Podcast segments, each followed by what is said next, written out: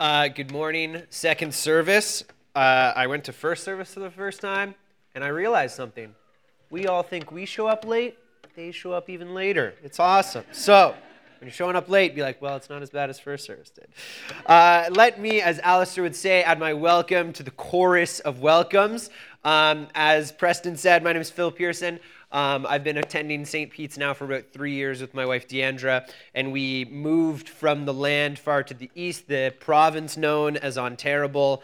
And when I had been there uh, in my early 20s, I had been a pastor, um, which is a bit of a horrifying statement, statement to me. Not that I was a pastor, I loved being a pastor, uh, but that I have a period of my life known as my early 20s, and that I'm no longer in them, in the later half, which is horrifying. Um, but I'm, I'm so excited to preach. I, my nerves have kind of shed off because I've gone through first service, um, but I'm still a little bit nervous, and hopefully I can work through that along the way. Uh, it's been about three and a half years since I've preached, and I forgot how difficult it is to put an idea in 25 minutes. I think I did it in first service, so we'll try to keep for that amount again. Um, when I used to preach, I would always say that I think of my sermons as a middle word. Never a last word, never the first word, but a middle word. And the reason I say that is that I hope as a community they are an invitation for conversation, that we continue the conversation about this passage throughout the rest of our week. Uh, so if you'd like to talk to me personally, email me, question, um, or dis- disagree with me, I welcome it. Um, but I hope more so that as a community we can continue these conversations. And, and like uh, I forgot to say, um, there will be parts where you may disagree or aren't sure what I meant, or I feel, or you feel like I left a little bit on the cutting room floor, and I probably did. So uh, feel free to come talk with me about those things. As a community, for the past several months, we've been exploring the Sermon on the Mount, a passage of scripture in the book of Matthew in which Jesus goes up the side of the mountain and preaches to this community, this group of people that has been following him and seeking the kingdom of God. And I, I, love the passage, the Sermon on the Mount. It's fantastic. But one of the things I like most about it is that the author, Matthew, is doing something sneaky in that he's, he's paralleling this moment to Moses going up the side of the mountain and giving the Ten Commandments. And the reason I think this is so important is that when Moses had gone up the side of the mountain and given the Ten Commandments, he was inviting people out of exile. They had just left Egypt and slavery, and they were going towards a new kingdom. And I believe in the same way that Jesus is inviting us out of our exiles and into a new kingdom. But before we dive into the text one more time, I just want to highlight something on mental health. Uh, as Chandler had said, we used the NIV for translation. I'm going to talk about why. But this verse often says anxiousness or worries. And I bring this up because in the past, I've heard this passage used to bully and beat up on people that have mental health issues or anxiety disorders.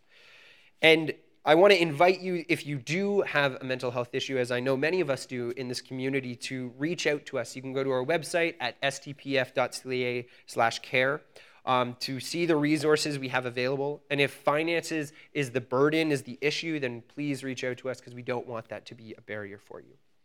But even if you do or don't have an anxiety disorder, I hope that there's things that we can together learn from this passage. Um, and please know that Jesus always offers grace upon grace. So, with our minds primed towards an invitation out of exile, let's read the text one more time. Therefore, I tell you, do not worry about your life, what you will eat or drink, or about what you will wear. Is not life more than food, and the body more than clothes? Look at the birds of the air. They do not sow or reap or store away in barns, yet your heavenly Father feeds them. Are you not much more valuable than they? Can any of you, by worrying, add a single hour to your life? And why do you worry about clothes? See how the fields, see how the flowers of the fields grow. They do not labor or spin, yet I tell you that not even Solomon in all his splendor was dressed like one of these. If that is how God clothes the fields, uh, the flowers which is here today and tomorrow is thrown into the fire, will he not much more clothe you? You of little faith. So do not worry, saying, What shall we eat, or what shall we drink, or what shall we wear? For the pagans run after all these things, and your heavenly Father knows you need them. But seek first his kingdom and his righteousness, and all these things will be given to you as well. Therefore, do not worry about tomorrow, for tomorrow will worry about itself. Each day has enough troubles of its own. I used to have this fantasy that would bubble up in my mind again and again and again. And before I tell you the fantasy, when I'm sure you're probably nervous, let me give a little bit of context. My wife and I have been married for three years now, and we had dated for two years before that. And early, early in our dating life, um, I said, I love you. And I can admit now that it was way too early, and at, at the time that it was way too early to say I love you. But instead of recanting it, I just kept on saying it. And there was a, a period of time, I'm not going to say how long, but long enough, before the moment she said I love you too, and I first said I love you. Uh, a dark period, you might say.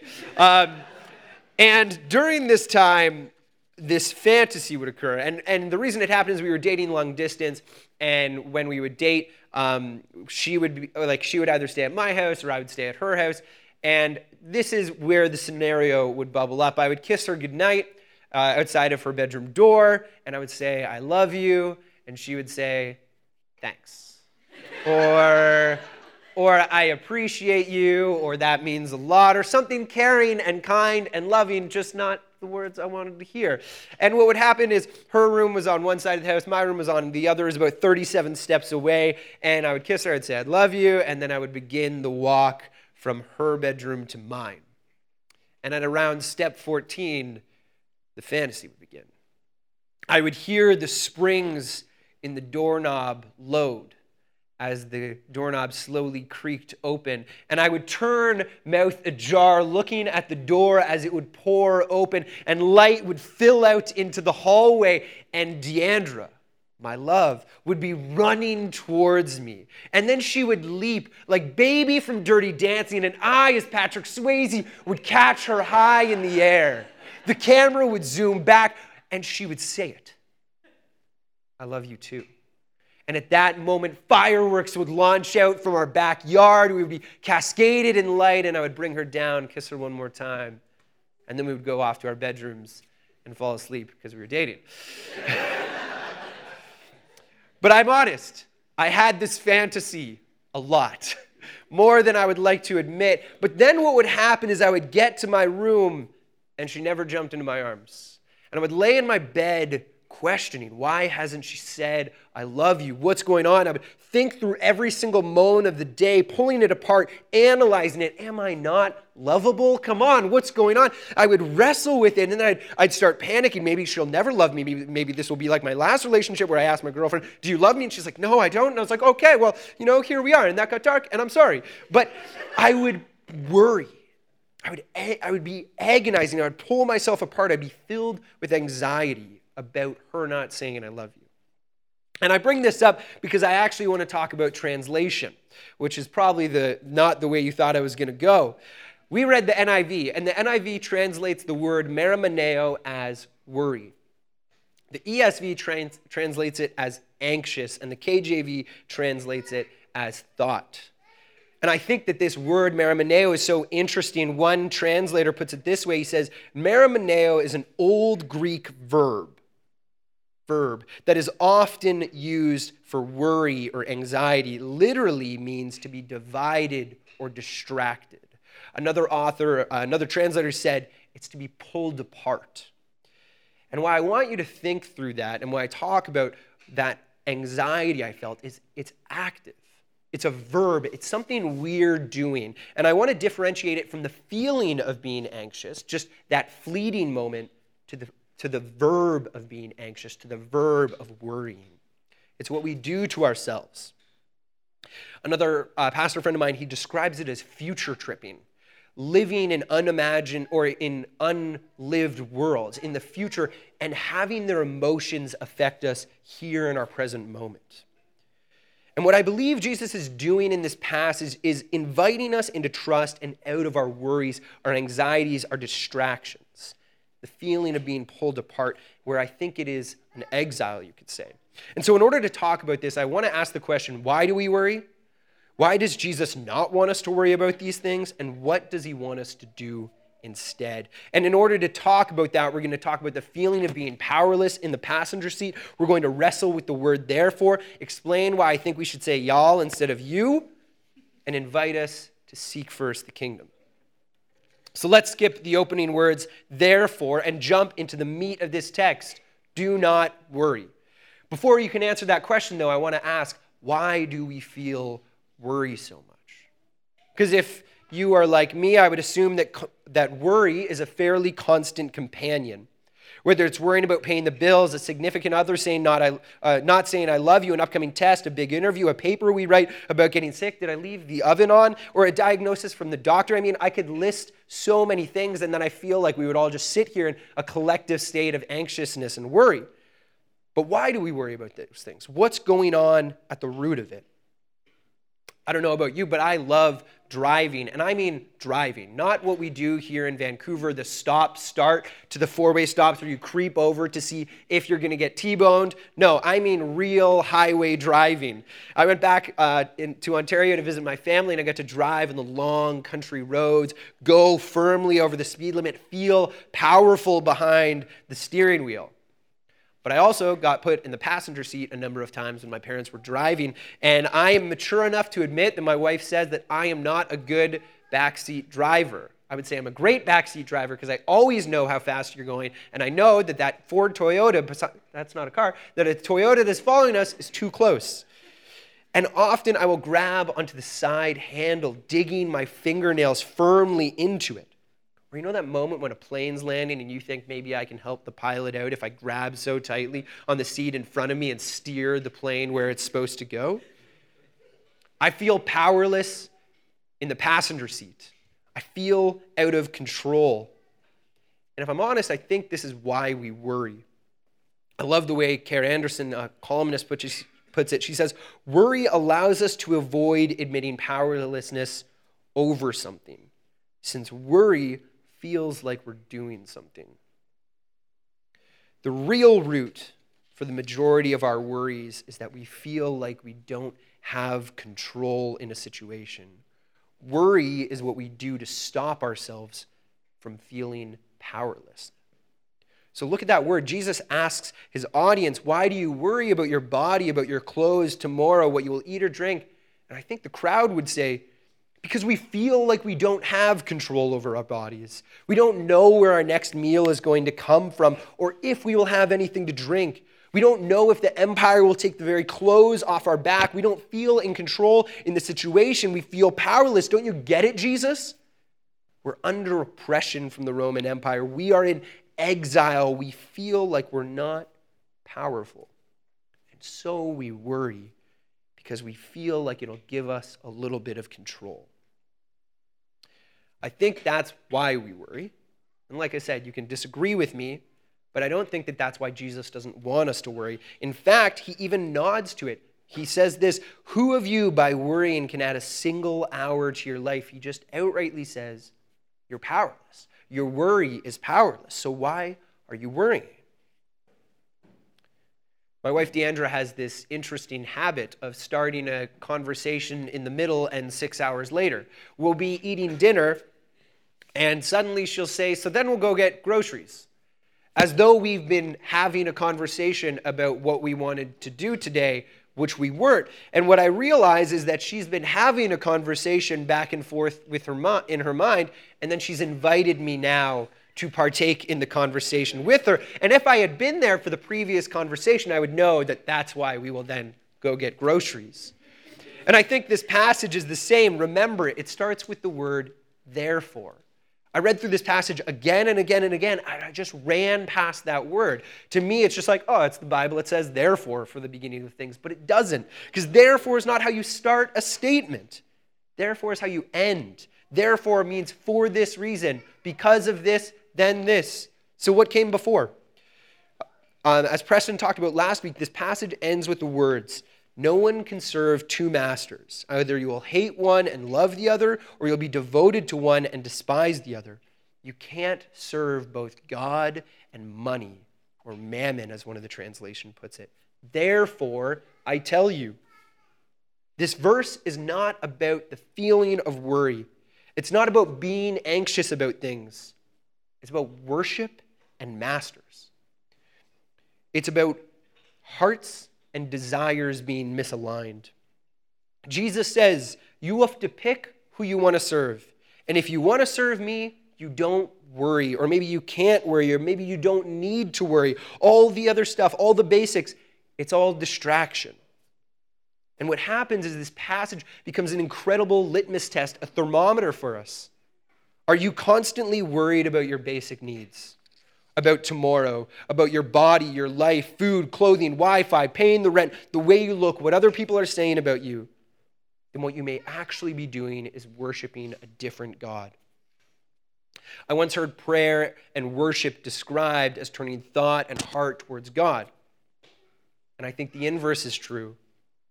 When we turn our thought and heart away from God, it's worshiping and praying to something else, you could say. It's serving a different master. I think this is the reason why Jesus doesn't want us to worry so much, because to worry is to worship. I love the way one author puts it. They say this there are some kings who find it very effective to keep their subjects in constant anxiety.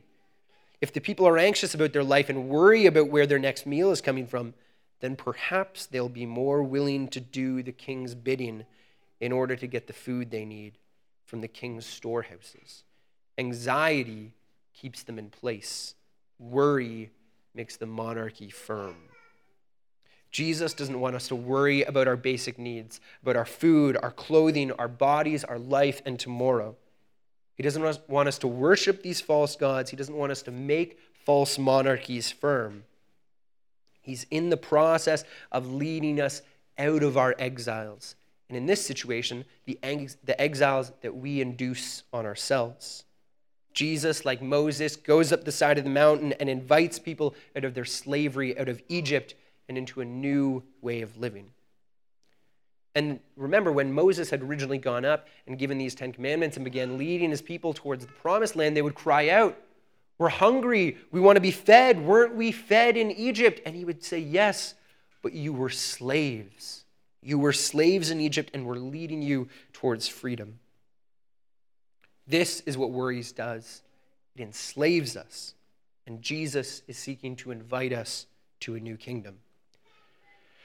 So, what does Jesus want us to do instead of worry? The first thing Jesus does is he realigns our hearts and our imaginations.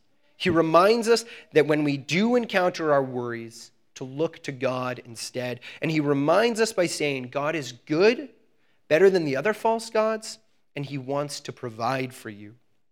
Don't you know God loves you and wants to clothe you and feed you like the birds of the field, like the birds of the air and the, the flowers of the field. His first answer to how to stop worrying is go birding, walk through a field.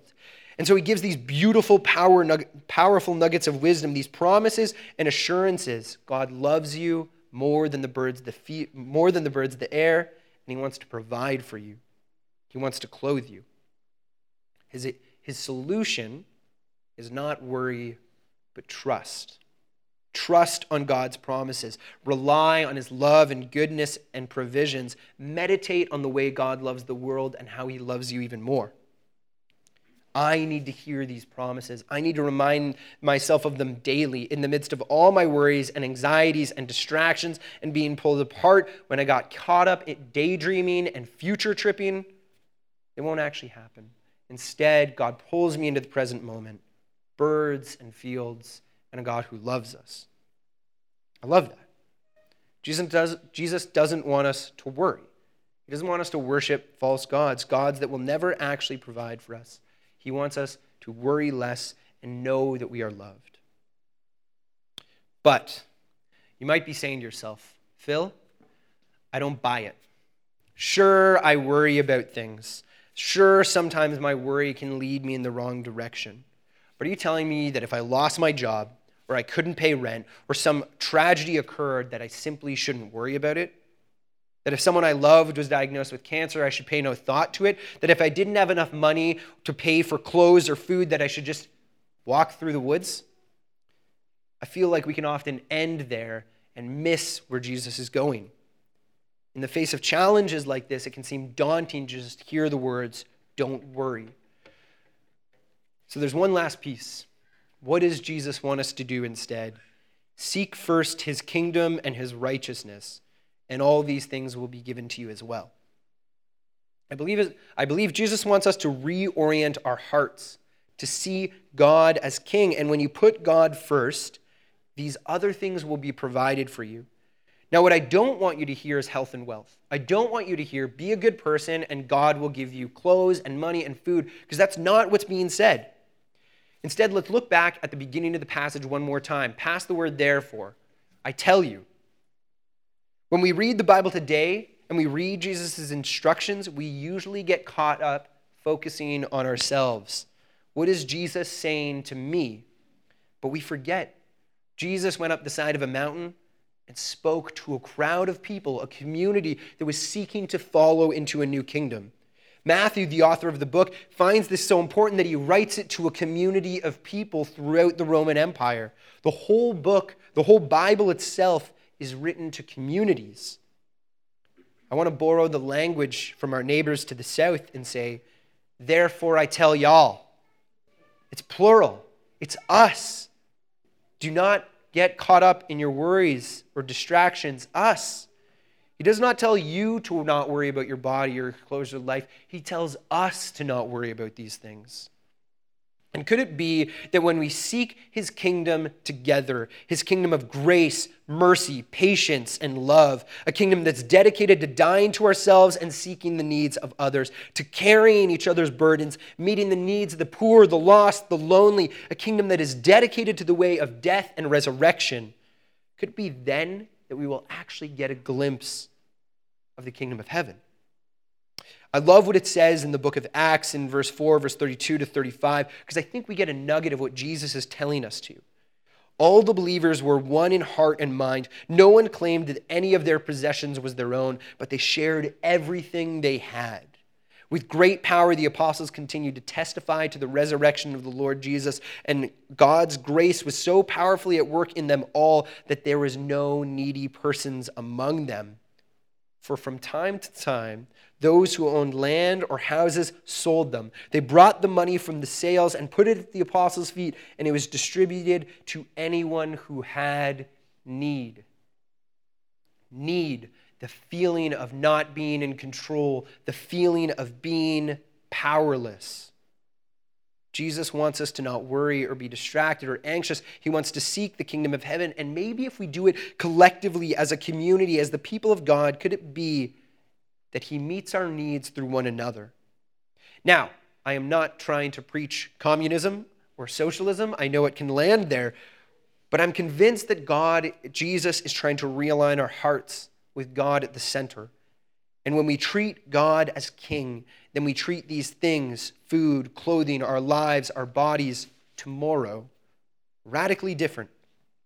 And we offer them up to the kingdom. Could it be that our worries become opportunities?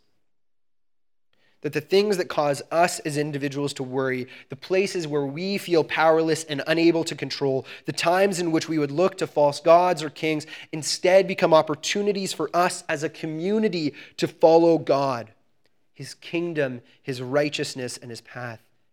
And that through that, He provides for us. So, do you worry? Do you worry about food or clothing? About paying the bills? Or about the stresses of tomorrow? Do you feel needy? Open yourself up to the kingdom of God, to the community around you, knowing that God loves you and wants to provide for you, that God loves us and wants to provide for us. Are you someone that has excess? Excess food, clothing, money, the ability to deal with stress?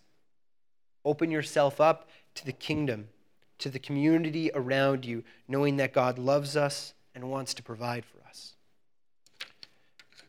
I know that I've probably missed much. There's a gold mine to find in this text. I left so much on the cutting room floor, but I want to end with these words. May you know in the midst of your anxieties and worries, during the times that you feel you are being distracted to the point of being pulled apart in every direction, that God loves you and wants to provide for you. May you know that though we are prone to worship false gods and masters that are not Jesus, He is always inviting us back to Him, out of our exiles, out of our kingdoms of anxiety and worry, and into the kingdom of heaven. And may you turn your worries and anxieties to opportunities opportunities to be loved by God and to extend the loving, powerful kingdom of heaven all around you, so that together we can become the hands and feet of Jesus that provide for our world. Let's pray.